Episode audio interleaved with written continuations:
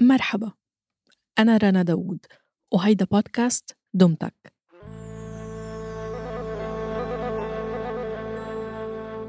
بختة صبية عشقها الشيخ عبد القادر الخالدي كان بس يشوفها من بعيد وينسحر فيها. مرت سنة كاملة لقبلة تفتح له الشباك وشاف عيونها الوساع عن قرب بس لما فتحت له كأنه شق الفجر ونور طلع من السما مرة تقاتل معها وانحرق قلبهم اثنين على الفراق. قعدوا يستنوا مين رح يصالح الثاني أول.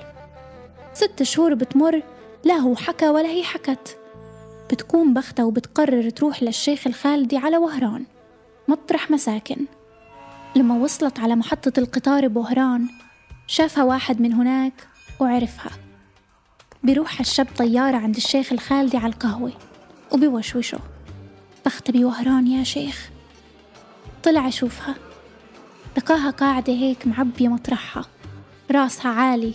رقبتها طويلة. بيقول الشيخ إنه كل هيبته ما عادش إلها معنى. من كثر ما بختها قد حالها. كانت جميلة كثير. يقول عنها. صافية والوجه مراية. نور تنادي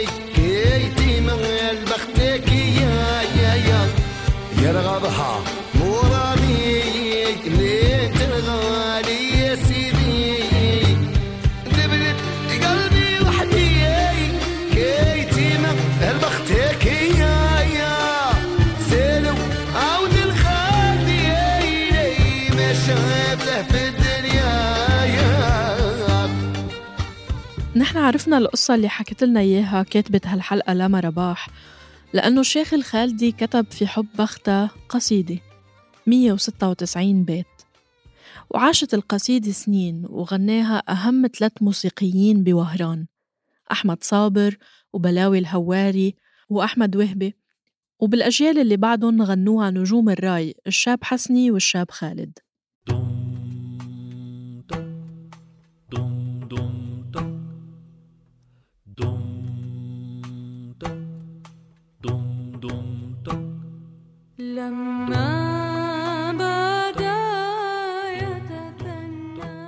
مرحبا فيكن بالحلقة الخامسة من الموسم الثاني لبودكاست دمتك.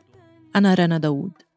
بهالموسم منستعرض أنواع موسيقى مثل المهرجانات والروك والراب ومنروي قصص عن وجودها بالوطن العربي وعن الفنانين اللي تبنوها من منطقتنا. هالحلقة رح تحكي عن موسيقى الراي.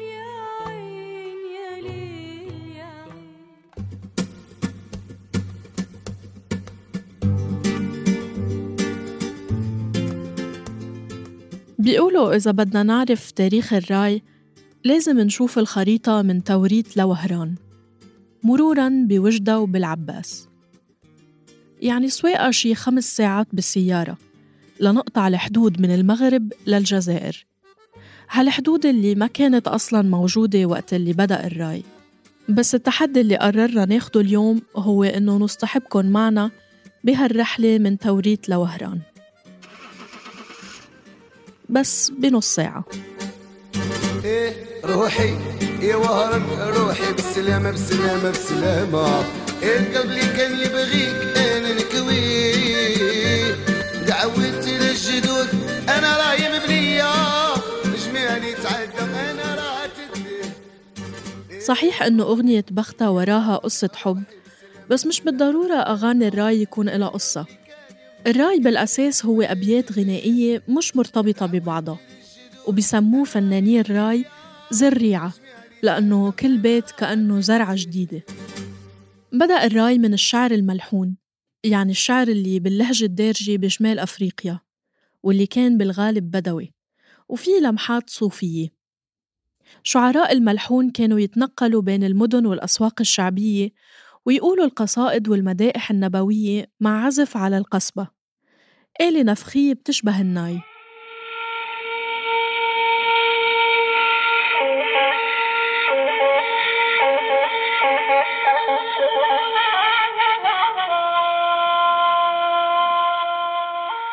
ومع الوقت طلع من هالشعر موسيقى. وبهالموسيقى الناس تسلطن على قولة ها راي كبديل عن قولة يا ليل يا عين المشرقية يا خويا حتى في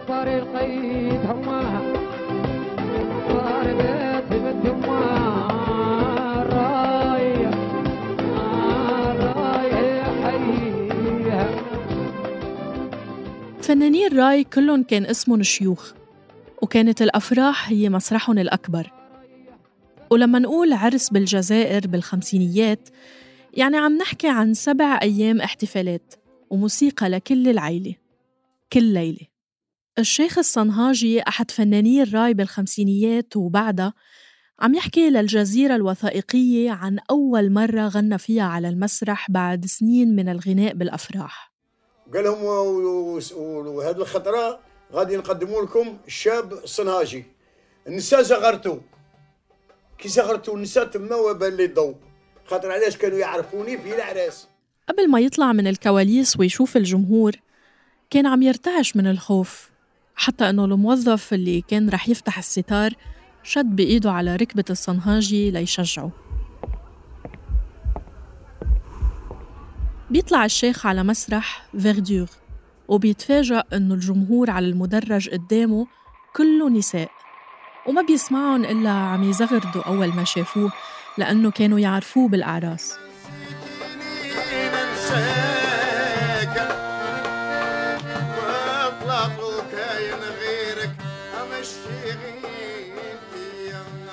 الشيخة ريميتي ما كانت خايفة هالقد من المسارح. بعد ما غنت فترة بالأعراس راحت على مدينة مستغانم وصارت مغنية محترفة بملاهي المدينة وتكتب أغانيها الخاصة. حتى ببداية الخمسينيات وقعت مع شركة Pathé Records وأصدرت أول أسطوانة لإلها. كانت ريميتي تقول للصحفيين دايماً إنه لا بتعرف الورقة ولا القلم. كانت تحفظ الكلمات وترسمها بذاكرتها وتغنيها. ببداية مسيرتها الفنية ما كانت أغانيها تطلع على الإذاعة الجزائرية لأنه كان فيها كلمات بيعتبروها إباحية. هي غنت أغاني ضد الاستعمار وعن الحياة والفقر وكمان عن الجنس. مثلا أغنية هاك السر هاك اللي تعتبر أول أغنية شبقية جنسية إيروتيكية بدوية. هي من أشهر أغانيها. اسطوانات بوعرفة تقدم الشيخة الحاجة الريميتي الكبيرة والجوق تحت قيادة الشيخ النمس.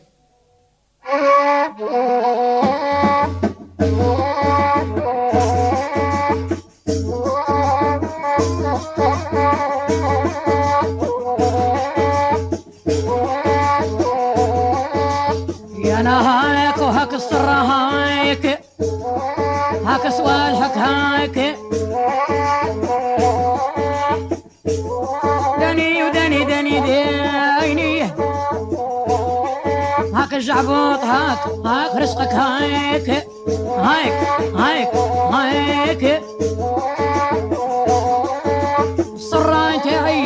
يلعب هاك عمري هاك تقلب وبعد 30 سنة من أول أسطوانة لريميتي صار أول مهرجان رسمي للراي. كان المهرجان بوهران سنة 1985 إجا هالاعتراف الرسمي بفن الراي متأخر بعد سنين كتيرة من القمع. لما كان بالجزائر في حزب واحد كان الراي ممنوع من الإذاعات ومن التلفزيون الرسمي لأنه كان بيحكي باسم المجتمع لما يغني عن الظلم وبيحكي عن الحب والكحول والجنس. ومع هيك كانوا الجزائريين عم يحملوا كاسيتات راي بجيابهم. رشيد طه قال لمجلة فرنسية إنه بواحد من أحياء وهران كانوا الناس يستقبلوا شيوخ الراي بأنفسهم ويساعدون يغيروا غلاف الكاسيتات بصور عارضات أزياء ويوزعون. كل هالرقابة قاوموها فنانين مثل ريميتي وفرقة راينا راي. هالفرقة اللي كانت أغانيها ممنوعة من البث بس مع هيك قدرت تغير شكل الراي لأنه دخلت آلات موسيقية جديدة عليه. منها الإلكتريك جيتار يا سيدي مانيش عليك مانيش عليك لا عينيك يا قولي لي واه ولا لا لا ولا قطعيني لياس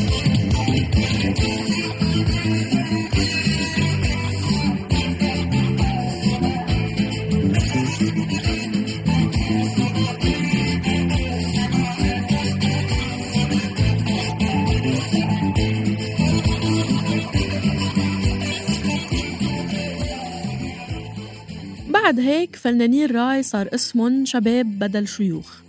يعني الشاب بلال الشاب فضيل. بس هيدا ما كان الشيء الوحيد اللي تغير بالجزائر بالتسعينيات. إحنا نشوفوا هذا الدول اللي فاتتنا باش فاتنا فاتنا بالعلم. هيدا الرئيس الجزائري محمد بوضياف سنة 1992 عم يلقي خطاب قدام جمهور بمدينة عنابة. والدين تاع الإسلام. فجأة بيسمع صوت جنبه بيلتفت وبيسكت الجمهور. الصوت التاني اللي بيسمعه بعدها بيكون صوت رصاصة.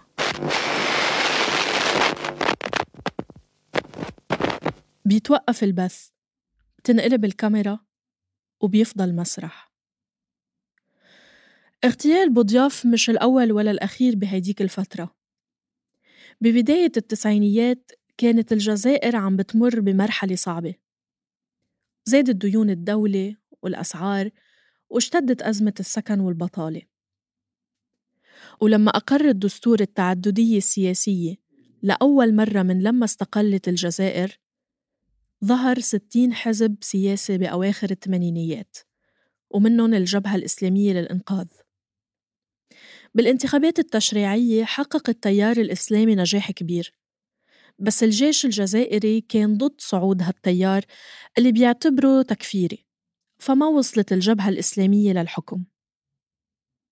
ووقتها بلشت العشرية السوداء عشر سنين من الحرب الدموية المسلحة والمجازر.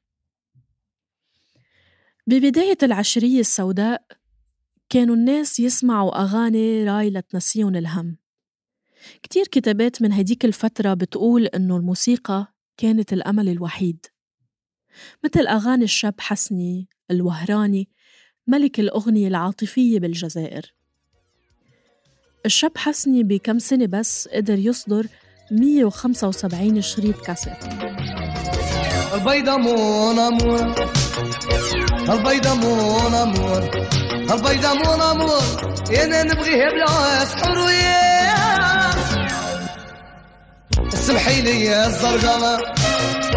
اسمحي لي يا الزرقاء. اسمحي لي يا الزرقاء. ومعك ما بقيت فايدة وياه.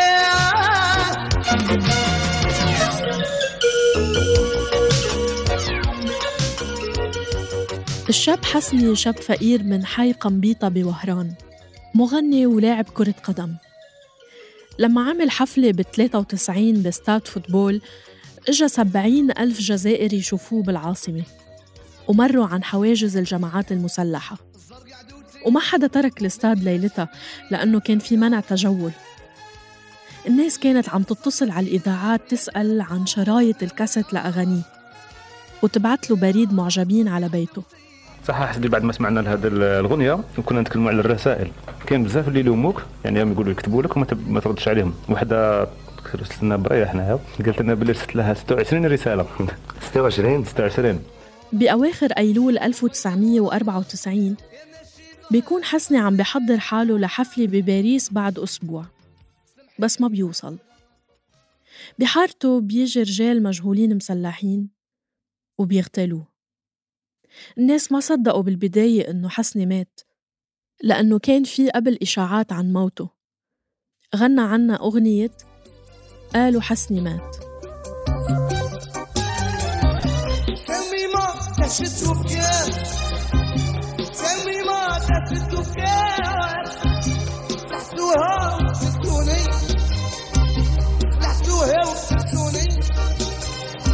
هدرتوا فيا ما أبغاك حرام عليكم يا عدياني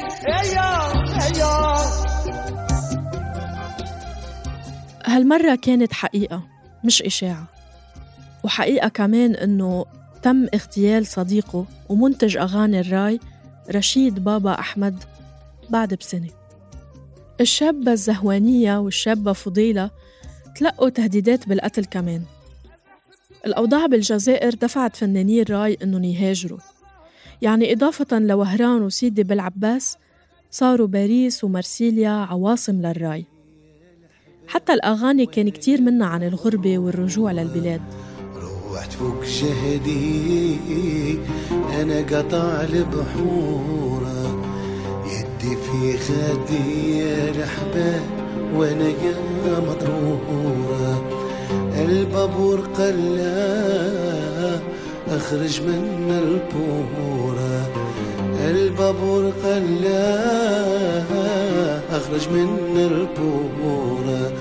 راه قلبي تزعزع يا الأحباب وارجع لي مضرورة.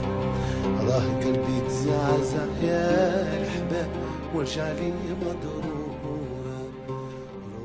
الشاب خالد ما دخل الجزائر خلال كل سنين التسعينيات لأنه كان عم يتهرب من الخدمة العسكرية.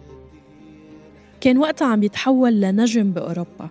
وعم بيحول هو وفنانين تانيين أغاني الراي لشي جديد بألحان ريجي وبلوز وروك وقع خالد عقد مع شركة يونيفرسال الفرنسية وعمل ألبوم مسمى على اسمه خالد ومن ضمنه أغنيته الشهيرة ديدي واحدة من أشهر أغاني التسعينيات بالوطن العربي متذكرينها؟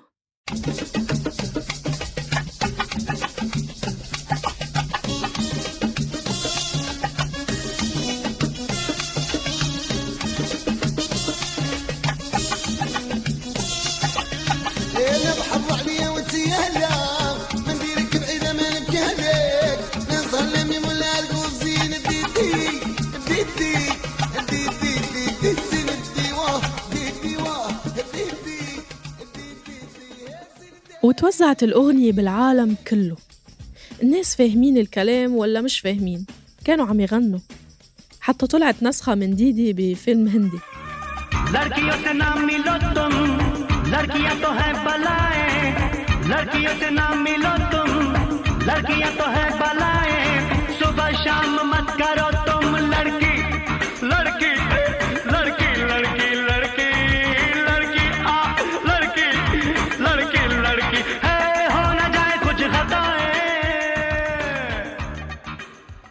سنة 1998 بيلتقي الشاب خالد الشاب فضيل ورشيد طه وبيعملوا ألبوم مشترك سجلت أغانيه بحفلة حية بباريس اسمه واحد اتنين تلات شموس.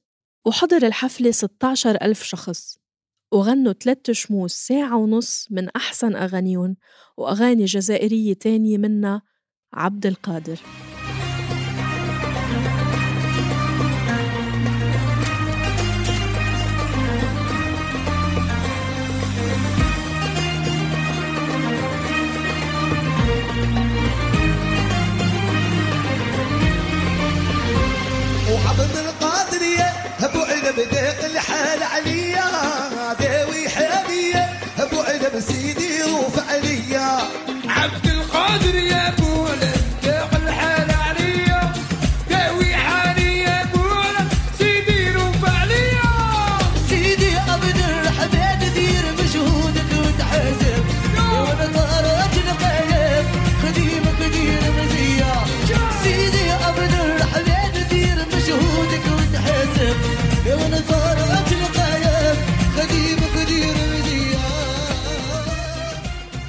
عبد القادر هو واحد من الأولياء الصالحين وكانت هالأغنية تراثية في مديح الولي.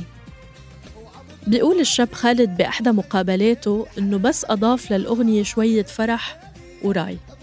في مصادر بتقول إنه في شاعر كتب هالأغنية بالسجن لما زاروا الولي بالمنام.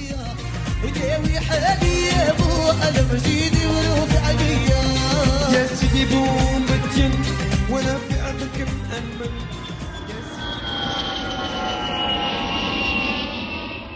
رجع الشاب خالد على الجزائر سنة التسعة وتسعين بأمر شخصي من الرئيس الجزائري بوتفليقة وكان له استقبال رسمي بالمطار وصحفيين عم يستنوه.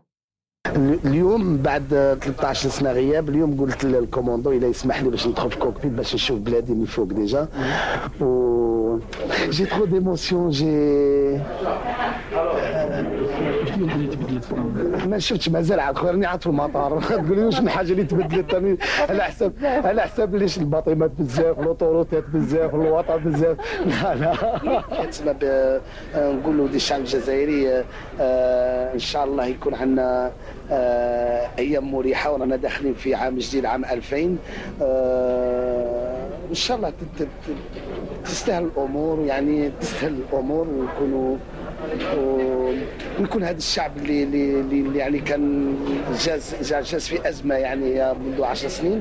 آه الآن أصبح هذا الشعب الجزائري أو الشعب الجزائري يعني أصبح في آه أصبحنا يعني نتنهدوا الاكسجين النظيف. في كتير مقالات بتحلل عودة الشاب خالد والاعتراف الرسمي بموسيقى الراي على أنهم طريقة السلطة لمعارضة التيار الإسلامي بالمجتمع الجزائري.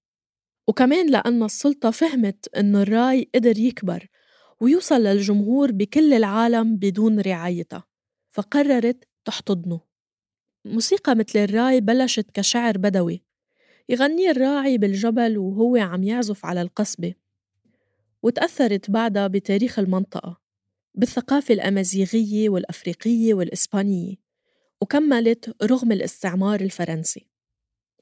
يعني على أطراف حي قنبيطة اللي عاش فيه الشاب حسني وانقتل كان الخط الفاصل بين المستعمرات الفرنسية وأحياء العرب التقليدية.